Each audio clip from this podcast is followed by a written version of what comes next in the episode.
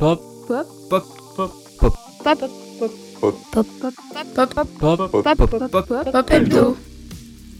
Bonjour à tous et à toutes, j'espère que vous passez une agréable journée. Bienvenue dans ce nouvel épisode de Pop Hebdo, votre rendez-vous hebdomadaire retraçant les nouvelles actualités de la semaine. Sans plus tarder, passons au titre. Tout d'abord, nous aborderons la décision prise ce jeudi par la Cour suprême de Russie de bannir le mouvement LGBT. Puis nous reviendrons sur le meurtre d'un touriste allemand qui a bouleversé les Français ce samedi 2 décembre. Par la suite, nous parlerons de l'augmentation du tarif des tickets de métro pendant les JO 2024 à Paris. Puis nous parlerons de la nouveauté de la semaine, l'album commun de Tiakola et Gazo. Pour finir, nous parlerons sport en revenant sur les gros matchs de la semaine. Commençons tout de suite par notre première actu. Ce jeudi, la Cour suprême de Russie bannit le mouvement international LGBT et ses filiales. Ainsi, l'État russe rend punissable par la justice toute action encourageant la cause LGBT, laissant voir à de potentielles peines de prison pour les homosexuels comme pour les militants de la cause. En effet, la Russie estime ces mouvements d'extrémisme et traduisant la décadence de l'Occident. Ils souhaitent prôner plus de valeurs traditionnelles au sein de leur pays. Cependant, cette politique anti-LGBT soutenue par l'Église orthodoxe ne date pas d'hier. En effet, on estime que celle-ci a simplement pris de l'ampleur depuis notamment le début de la guerre contre l'Ukraine et même avant. En 2013, une loi avait déjà banni la propagande des relations sexuelles non traditionnelles auprès des mineurs et depuis 2022 à toute propagande mise en place dans les territoires russes. Dans ce fait, les personnes LGBT+ ou militants étaient déjà passibles de fortes amendes, mais pas encore de prison. Par ailleurs, le 21 février dernier, le président Vladimir Poutine s'était exprimé sur ce qu'il estime être une décadence. Ceci au nom d'une idéologie religieuse, il dira Les textes sacrés sont remis en question, ou encore Les prêtres sont obligés de bénir les mariages entre homosexuels. Cet interdit implique donc les médias et œuvres culturelles. Ainsi, depuis ce bannissement, la chaîne télé Aiva s'est vue condamnée à une amende pour la diffusion d'un clip montrant deux femmes dont les lèvres se frôlent et les mains se caressent. Toujours dans l'actualité, dans la nuit du samedi 2 décembre, un homme muni d'un couteau et un marteau a tué un homme et blessé deux passants. Le suspect a été interpellé et placé en garde à vue. L'assaillant est fiché S. Le parquet antiterroriste s'est saisi de l'enquête. Vers 21h, l'homme s'en est pris à un touriste allemand touché par un coup à l'épaule et au dos. Il a été retrouvé en arrêt cardio-respiratoire. Après ça, l'assaillant a pris la fuite et s'en est pris à deux autres passants. Les deux sont hors d'état de danger. L'assaillant a été interpellé par la police puis placé en garde à vue ce week-end.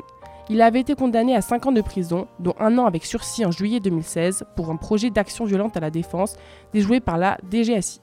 Selon Gérard Darmanin, qui s'est exprimé après s'être rendu sur place, l'auteur du coup était connu de la DGSI pour islamisme radical et des troubles psychiatriques importants.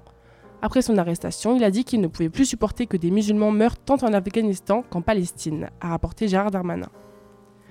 Problème de communication et grand flou concernant ce qui attend les franciliens pour les JO 2024. Du 20 juillet au 8 septembre, le tarif du ticket de métro à l'unité double et atteint les 4 euros. Pour un pass toute zone, pour toute la semaine, il faudra compter 70 euros, de quoi étonner les abonnés qui déboursent presque la même somme pour un pass Navigo mensuel. Cette hausse de tarif concernera les touristes et passagers occasionnels ravissant les usagers qui, dans tous les cas, devront faire face aux autres augmentations. Cette nouvelle est d'autant plus difficile à digérer que le dossier de candidature du Paris 2024, remis en 2017, prévoyait la gratuité des transports en commun pour les détenteurs de billets, sur l'ensemble du réseau d'Île-de-France. En pleine polémique, timing parfait pour annoncer que la France haïquera les Jeux d'hiver en 2030. Maintenant, parlons culture. Il y a tout juste une semaine, les rois de la drill et de la mélodie ont offert une surprise de taille à leurs fans pour cette fin d'année 2023 en annonçant sur les réseaux sociaux un album en commun intitulé La Mélo et Gangs, en référence au célèbre gimmick de Gazo, le Mala, la Mala et Gangs et au surnom de Tiakola, La Mélo. L'album est sorti ce 1er décembre à minuit sur toutes les plateformes. Il est composé de 12 titres, au total dont 2 morceaux, où les rappeurs posent en solo sur 100 R Gazo et 200 R Tiakola. On y retrouve un bon mélange entre les deux univers musicaux des rappeurs, avec la mélodie toujours aussi agréable à écouter de Tiakola et la polyvalence de Gazo, qui sont particulièrement appréciés par la communauté du rap francophone. C'est sans aucun doute l'album à ne pas rater en cette fin d'année. Côté sport, en football, le PSG s'est sauvé à la dernière minute en Ligue des Champions, mardi soir face à Newcastle, avec un penalty litigieux sifflé dans le temps additionnel, puis transformé par Kylian Mbappé. Ce but, ce but permet aux Parisiens d'obtenir le match nul et d'avoir leur destin entre leurs mains. Ils auront besoin d'une victoire face à Dortmund dans trois semaines pour terminer premier du groupe G. L'aventure est quant à elle terminée pour le RC Lens, écrasé par Arsenal sur le score 6-0. Les Lensois peuvent encore espérer être reversés en Europa League s'ils ne perdent pas face à Séville lors de la dernière journée. En rugby, le Stade français a remporté le Classico face au Stade toulousain 27 à 12. Bayonne enfonce Montpellier et reste invaincu à domicile après sa victoire 34-19, tandis que l'UBB enchaîne avec une deuxième victoire de rang à Oyonnax sur un terrain enneigé 23-29. Les Bordelais se placent à la 7 place au classement du top 14. C'est tout pour aujourd'hui. Merci à Marie, Lola, Emily, Enzo et Steven pour leur participation à l'écriture de l'émission de cette semaine. Et merci à vous pour votre écoute. Retrouvez-nous tous les lundis pour de nouvelles émissions pop-up. En attendant, n'hésitez pas à venir nous suivre sur notre Instagram ou sur notre site internet Info Pop-up pour plus d'actualités tout au long de la semaine. En vous souhaitant une bonne journée sur Radio Campus.